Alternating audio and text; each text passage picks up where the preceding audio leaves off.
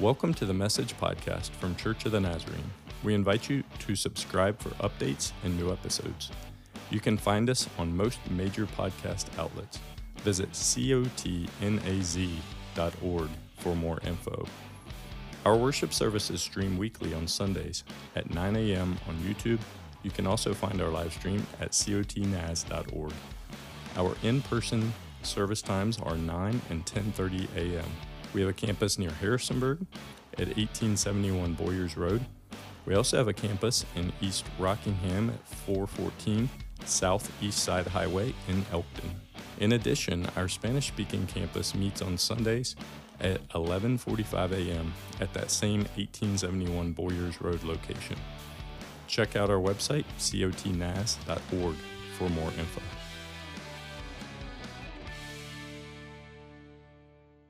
Uh, as we begin our teaching portion today, I want to tell a story about a husband and a wife, a, a couple like many of you might know. Uh, this couple had been married a while. Uh, they had said their vows a number of years ago. Uh, they had children and all the busyness and things that that brings. Parents, deep sigh. Uh, but they were busy with work. They're busy with life. Uh, once you, you know, once you get that rent payment or a mortgage payment, like work becomes a real thing. You got to take care of the house and pay the bills. And they're getting the kids here and there to all the activities. And you know, life's just happening. Life's going on at warp speed for this family. Uh, one day, the wife approaches her husband and, and she asks him a very sincere question. She asks him, "Do you still love me?" And in that moment, the husband was kind of taken back by her question. He says, Of course, of course. I, I, take out the garbage, you know, I, I, cut the grass, I help get dinner ready. Like, I help run the kids around to sports and school and, and all the things. Like, I'll even unload the dishwasher and, and I even dig those pennies out of the vacuum cleaner when it gets stuck. I told you that I loved you when we got married, and that ever changes, I'll be sure to tell you. Now, honey, have you seen the remote? Now, you don't have to be a relationship expert to know that that was not the right answer, right? That husband's probably in just a wee bit of trouble. Because you see, we recognize that while this husband, all his acts of service, all the deeds that, that he had been doing were well intended and likely motivated by love, uh, but they were not a replacement for the genuine expression of love for his bride. It was not a replacement for that spark, that love that began that initial flame. And in our relationships with one another, uh, we value uh, uh, we value loyalty and honesty, and we recognize that good deeds and charitable actions are all part of a relationship, but they're no substitute for a genuine heart connection. And as much as we recognize that in our own relationships, uh, it is also true for our relationship with the Lord. It's also true with our relationship with the Lord because there's no amount of good deeds, there's no amount of, of holding to good doctrine or, or hard work in His name that can replace genuine connection and intimacy with God the Father. And in fact, if all we are focused on is works and what we can do for the Lord, Jesus says that we have actually forsaken our first love, that we've fallen away from our first commitment and devotion to Him. And if we don't return to that genuine love, we risk losing it all. And today, as we continue in our teaching series, The Seven Churches of Revelation, we're going to see that this was the warning. This is the message warning that Jesus sent to his church in Ephesus. And that's the message that we too want to consider in our lives and in our context today. Uh, we believe that the book of Revelation is a valuable and important tool for living out our faith, for living the Jesus life, just like the rest of our scriptures, just like the rest of the Bibles. And so, throughout our series, uh, we're seeking to understand the original context. We want to understand uh, uh, how, when and how it was written and what that audience heard. But we also have the opportunity and the desire to listen in, to hear this message for our context and our faith life together as the church. And so we're asking the question as we study what was the message then, and what is the message for us now? And while the book of Revelation contains many prophetic visions and really challenging and um, unique imagery, we don't ever want to lose the sight of the fact that it begins and ends with Jesus. It begins and ends with Jesus, and in that truth, there is great hope, friends, for every generation, including us today. Revelation is a Jesus letter. In our series today, uh, we're going to specifically focus throughout the summer over the next several weeks on the letters written to the churches. And today we begin that in chapter 2 with Jesus' words to the church in Ephesus. And so if you're here today and able, I would invite you to stand as we read God's word. Uh, if you were here last week and we worked through chapter one, you heard that there was a blessing pronounced on those who would read and study and obey the words recorded in Revelation. So, as we stand today, as we dive into God's word, uh, we are joining generations of church tradition in the reading and hearing of God's word. And so, we want to also follow in obedience. So, let's begin today in Revelation chapter 2. Uh, beginning in verse 1, reading through verse 7. Uh, it's on the screen in NIV and in your YouVersion notes as well. It says, uh, To the angel of the church in Ephesus, write, These are the words of him who holds the seven stars in his right hand and walks among the seven golden lampstands. I know your deeds, your hard work, your perseverance. I know that you cannot tolerate wicked people, that you have tested those who claim to be apostles but are not, and have found them false. You have persevered you have persevered and endured hardships for my name and have not grown weary.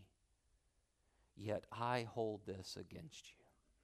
You have forsaken the love you had at first. Consider how far you have fallen. Repent and do the things you did at first. If you do not repent, I will come to you and remove your lampstand from its place. But you have this in your favor you hate the practices of the Nicolaitans, which I also hate.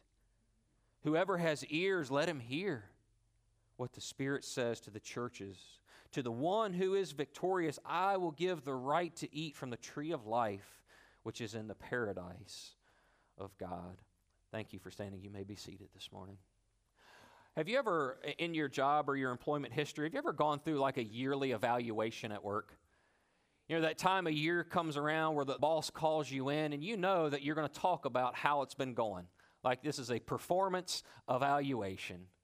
Now, hopefully, in your experience and in, even in your current context, you have a gracious supervisor, and so they will begin with the positive feedback first, right? Let's talk about some of the things you're doing right, you're doing well. Uh, Mr. Smith, now, if your last name's Smith, this was not for you, this was just for my conversation here. Mr. Smith, you know, you're, you're always on time. You, you always answer your emails. You're quick to respond to the phone, even when you're not working. You're hardworking. You're there when we need you. And when the going gets tough, you are dependable. Mr. Smith, you're doing a great job. And we hear all of that positive feedback. And in those moments, we can appreciate it. But there's still something in our mind that knows there's something else coming, right? There is a but somewhere in this conversation. You're on time, you're efficient, you're awesome, everything's great, but your heart sinks in those moments, doesn't it? Your heart sinks, you get a knot in your stomach, you feel the weight of that tension enter the conversation. And no matter what comes after that but in that conversation, it's likely going to take away all the good things you felt about in the interview before that. And if you're like me, no matter what precedes the but, whatever follows it, hits you right in the gut. It's heavy. You feel it. Now, imagine, if you will, for just a moment, imagine how it felt for the church in Ephesus. Imagine that letter being read aloud just as we stood and heard the word of the Lord. Imagine that being read aloud. The first three verses are like a five star Google review. Going, yeah, yes, we're doing it, right? We've been working hard. We've held the line doctrinally. We've persevered. Jesus says we're rocking it. And then that gut check moment comes in verse 4. Yet I hold this against you. You have forsaken the love you had at first. You've given up on that love. I can only imagine that took the breath away from them Because this is a group of people that cared, that was leaning in, that was persevering and working hard, but you've forsaken your first love.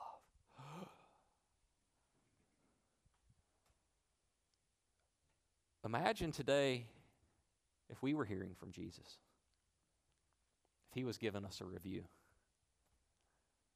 Would you lean in? Would you be willing to be still? Even if there was a but in that review, would you listen in and lean in? As your pastor today, I want to encourage us that, yes, let's lean in. As a church, as followers of Jesus, we want to sit humbly and sit honestly before the mirror of His truth, allowing Him to search us. Yes, to call us out, to call us forward, to call us to repentance. Will you listen? Will you listen? Let's pray together. Father in heaven, we thank you today for your word. Uh, we thank you for the blessing that you have pronounced for those who will read and hear and study and, yes, obey your word. And Lord, we want to step into that tradition today of obedience as we hear your word. And so, Lord, will you search our hearts today? As you gave John this vision, as you were calling out the leaders of the church in Ephesus, Lord, will you call out to us today? And may we hear and sense the move of your Spirit calling us, inviting us to repentance, Lord. And may we never lose sight of you, Lord Jesus. And it's in your name we pray. Amen amen. So, we're only on week two in our teaching series, which you, you can already kind of pick up on. And if you've studied Revelation at all before this series, you know that it, it's, it, it can be challenging.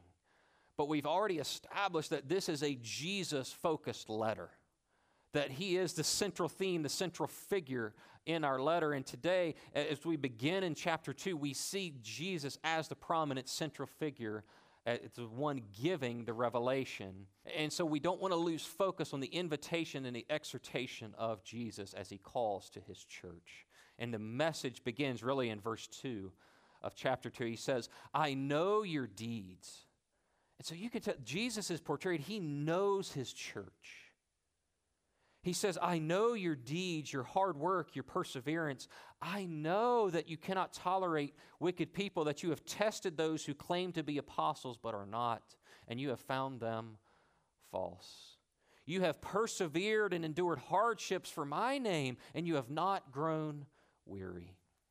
We see here that the church in Ephesus was really getting a lot of things right.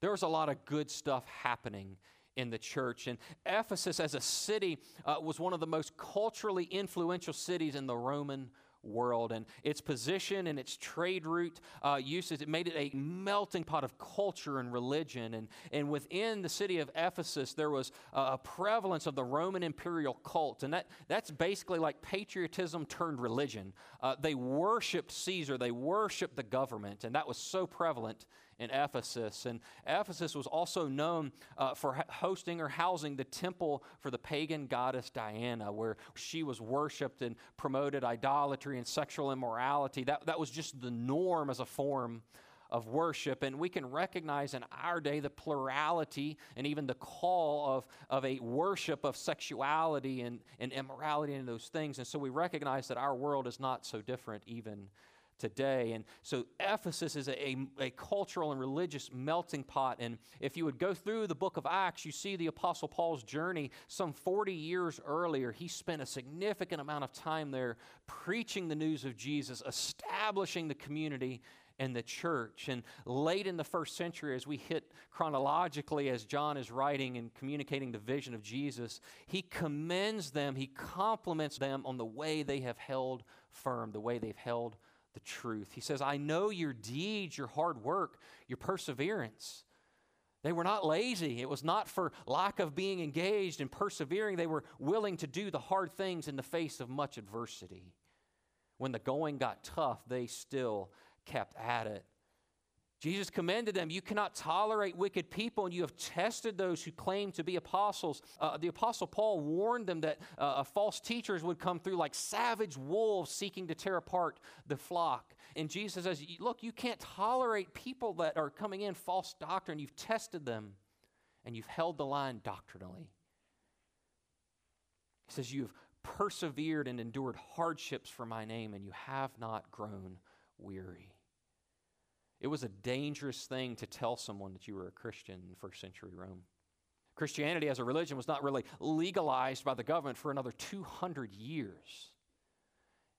And so you had to be cautious in sharing your faith and what you shared with your neighbor, for you might find yourself persecuted. But in the, in the face of that, they have held on for the cause of Christ. They've not stopped fighting the good fight. They had a lot of good things going for them. And at this point, if you were to just imagine for a little bit, uh, uh, imagine the leaders have come together for the church in Ephesus. Uh, they're sitting together in a room while this is being read for the very first time. Maybe they shared a meal together. The, the room is dimly lit uh, by firelight, and, and they want to hear, they, they've heard that a message from the Apostle John has come to their church. What could it be? Isn't, isn't John, didn't he get uh, exiled over to Patmos? What's he writing about? Because remember, like no FaceTime, no text. You had to do a little guessing, right? What could it be? What's, what's John saying? And as they hear these first words, they're listening in, and, and you can almost imagine, like, yeah, a couple head nods of affirmation as they remember and they think about some of the life they've lived together, some of the challenges. Maybe they even get a few smiles as they hear about their faithfulness and holding the line doctrinally. There's almost an air of satisfaction in these first couple verses. Yeah, like, we're doing it. We're doing it. And then that moment comes where the air gets sucked out of the room in an instant. From an air of satisfaction, you hear the words, Yet I hold this against you. You have forsaken the love you had at first. Just think about the weight that came in that moment. Because they care, they're leaning in. They care about doctrine, they care about perseverance, yet I have this against you. You have forsaken your first love. I, I, don't know about you, but it's not hard for me to imagine that knot that came into their stomachs in that moment. What does he mean? How, what do you mean, return? I can only imagine they had as many questions then as we do today.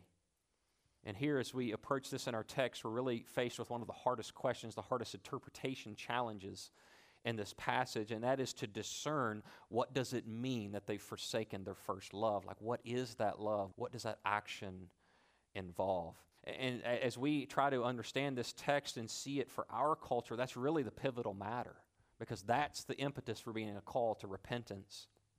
And so, uh, as with many things in Revelation, there's not as many details and there's not as many explanations as we might like to have at first. Uh, and before we wrestle with that, I just want to make one point of emphasis here. I want us to notice that when Jesus calls them out, as he says, I have this against you, you have forsaken the love you had at first. Uh, this idea of forsaken is that uh, they didn't lose it, they left it. They didn't haphazardly leave it behind in the car one day, they left it. They've abandoned their first love. So as we keep that in our mind and step into the interpretation of what does it mean they've left their first love, uh, it's hard because there are uh, New Testament scholars that uh, disagree on what this is pointing to.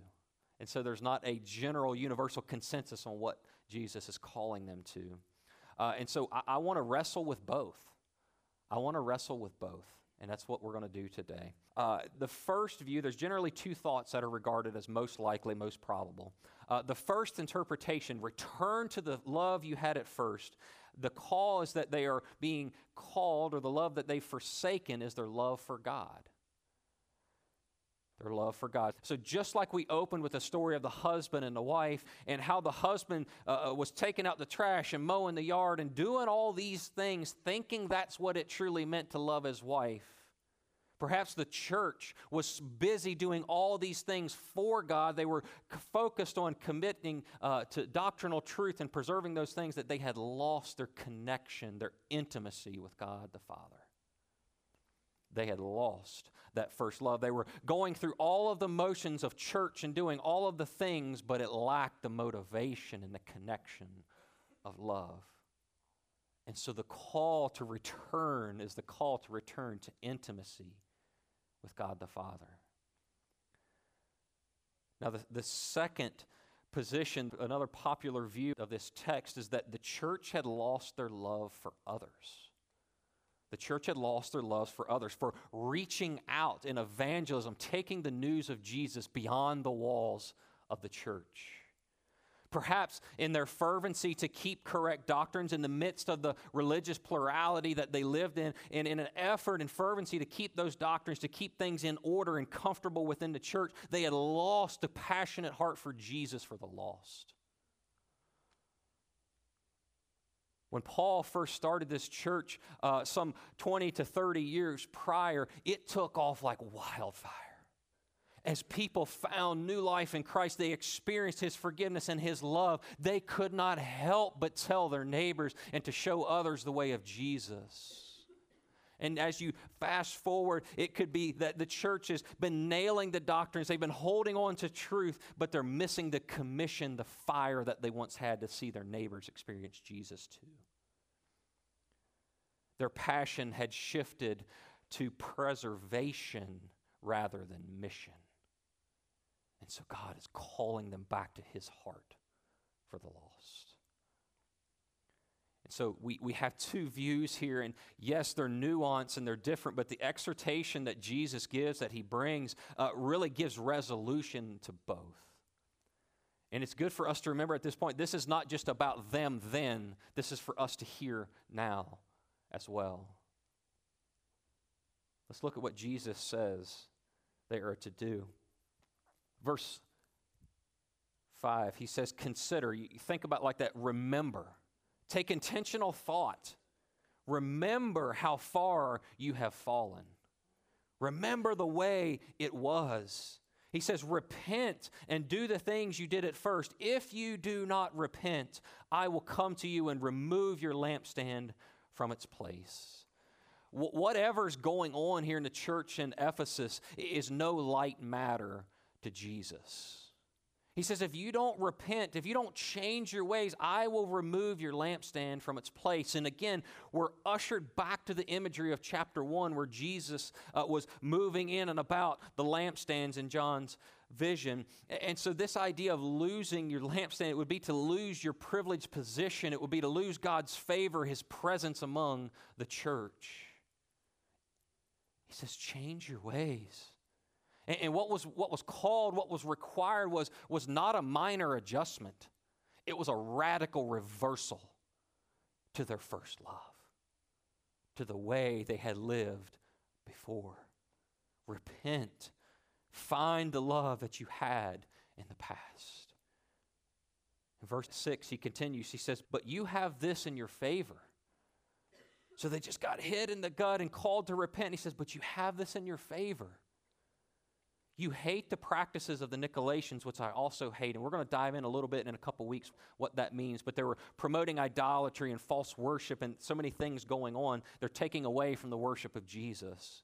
And he says, You hate the practices of the Nicolaitans, which I also hate. Whoever has ears, let them hear what the Spirit says to the churches. And it's like here, Jesus knew that he would almost have to pick them back up after they heard that hard word, right? They would have to embrace them, give them another shot of encouragement to keep going. And so he commends them once more that you hate the, the idolatrous works and deeds. And he again encourages them not to miss the message. Whoever has ears, let them hear. And he says at the close of verse 7 to the one who is victorious, I will give the right to eat from the tree of life, which is in the paradise of God. It began with Jesus and it ends with the hope of Jesus. Revelation, again, at its core, is a Jesus letter, and in that there is great hope. There was hope for the church in Ephesus, and there is hope for the church in Elkton, Virginia today. There is hope in Jesus. Revelation is a Jesus letter, it is a book full of hope. And Jesus is reminding them of the future hope and glory they have in Him, in the new heaven and the new earth. And friends, that is the hope that we stand alive in today in Christ Jesus in 2023. If you don't believe me, I would encourage you take the spoiler alert, go ahead and read the end of the letter.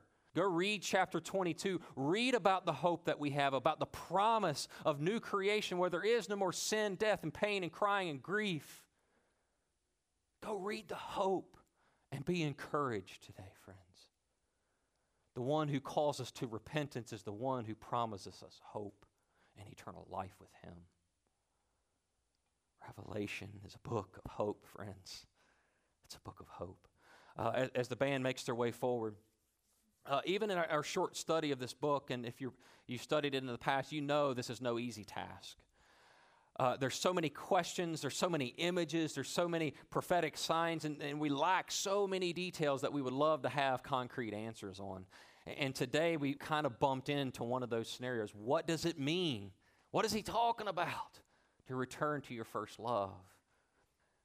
And so today I, I want us to hold whether you fall on uh, a, a, forsaking of evangelism or a forsaking of intimacy with the Father. I want us to hold that position, that uh, conviction, with charity and openness to the other position.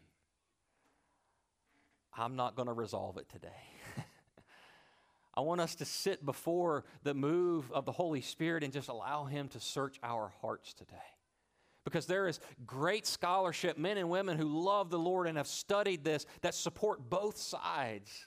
And so today, I just want to sit in that space and say, Search our hearts, Lord. Search our hearts. I, I have really struggled to land on one side of this matter or the other because I think both of them. Uh, the, to witness the, the cooling down of intimacy with God and the loss of a love for evangelism, I think both of them are easy to see. I don't think either one of them are hard to imagine. And so, what would it look like today? We're not going to stop because we've hit a, a fork in the road. I, I want to try them on a little bit. I want to try them on a little bit. So, let's say for a minute what should we hear if this is a warning, if this is Jesus calling us to return to our love for others, our love for evangelism? I think the message is that Jesus is coming, He's speaking, He's saying that it's not enough to hate the things that I hate, you must also love the way that I love. You see, the, the, the church's uh, uh, moral and doctrinal values, uh, they're under attack. Like culture in the world is constantly putting pressure on the church to compromise. And, and friends, that's a battle of principalities. It's a battle of good versus evil, and it is imperative that we hold true to the doctrines of Scripture, to the witness of Jesus and His Spirit. We must hold true to those truths. And the church in Ephesus in their day, they were commended for that. Man, for 40 years they've been clinging. For 40 years they've held the line doctrinally. And friends, that must be true for us today. We must hold on to the truth revealed in God's Word.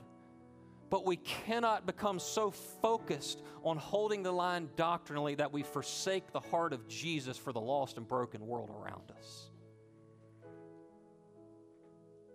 While so many things are happening and there's a struggle, there's a, a battle going on, I think it's so easy to become focused on preservation. How do we just hold tight a little longer? How do we just curl in and hold on to truth? We forget that there is a lost and broken and dying world in our uh, neighborhoods that needs the love of Jesus. And so to return to that first love would be to rekindle that fire to share our faith, to point people to Jesus, to point people to the hope and the healing that we have found in Him.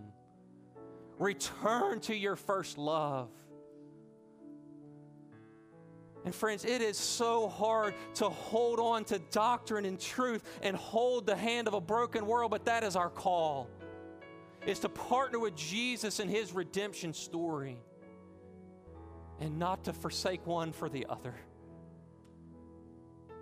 You know, I, I, as I was thinking about this message and in this position, I, I, I just remember like some of Jesus' harshest words that came out of his mouth were to the Pharisees and the Sadducees, the religious elite of his day. And those were the guys that had the law down. From childhood, they had it memorized. But so much of his rebuke, so much rebuke from Jesus came because they were missing the call in the heart of God to reach the world. And so, friends, we, we don't want that to be true of us. We must have true doctrine. We must hold to the truth of Scripture, but we also must reach out to our lost and broken neighbors and friends and family. It is hard, but He is able. He is able. So, what about this other view? Let's try that on. Uh, what, what would this call to a return to intimacy with God be like? I mean, I think if we're honest, if you've been a Christian for more than like three and a half minutes, you understand that it can grow cool. Like when we're, when we're saved, we come to know Jesus and we feel that weight lifted, we feel that new life birth, that man, we're on fire for God. We can't wait to dive into His Word. Man, we got K-Love dialed up on the radio. It is all in all the time that the church doors are open. Man, we're there. We have to know more. Man, then life comes, right?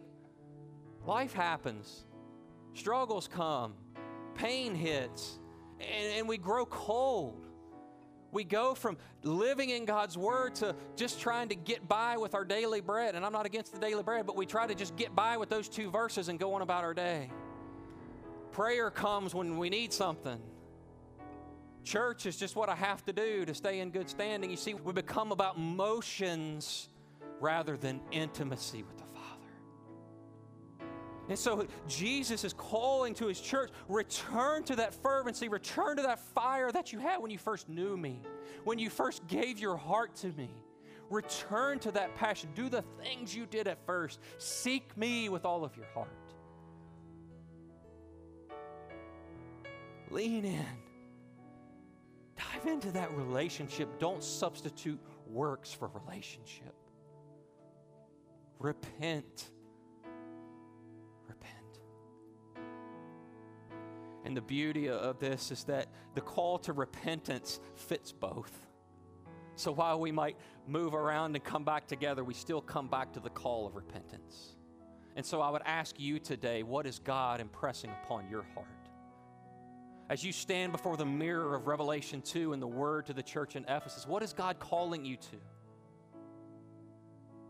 To renewed fervency for the mission of the church, for your family, your lost loved ones? Will you return? Will you return? And maybe God's calling you, saying, Son, daughter, return to that fervency with me in prayer and studying my word. Return. Return. Friends, the promise of hope stands for those who will repent.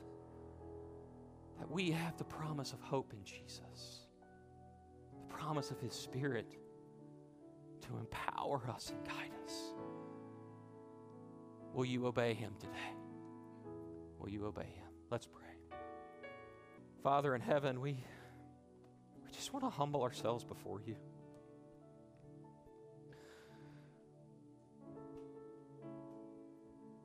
Lord, we want to hear your call to return to our first love. Lord, I, am convinced that if we get closer to your heart, Lord, that will bring you joy and it'll bring us transformation and it'll bring us a passion to reach others. Lord, nearness to you is the answer. So we say, Yes, Lord. Yes. Lord, foster that love in us to dive into your word, Lord, to listen to your word, to praise you, to pray every moment of every day, Lord to express relationship with you. And Lord, as we grow closer to you, give us a burden for our lost and broken world. Yes, Lord, we stand on the truth of your word, but we want to stand reaching out the way you did. Holy Spirit, please come. We say yes, Lord, to the move of your Spirit today. May we be quick to repent. May I, Lord Jesus, be quick to repent and return to that first love. We thank you today for your grace and your mercy, Father. And it's in your name that we pray. Amen.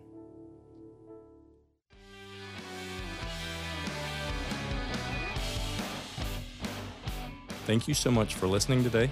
You can email us at info at cotnaz.com for any questions about our church. When you're done listening today, please subscribe to this channel for updates and new episodes.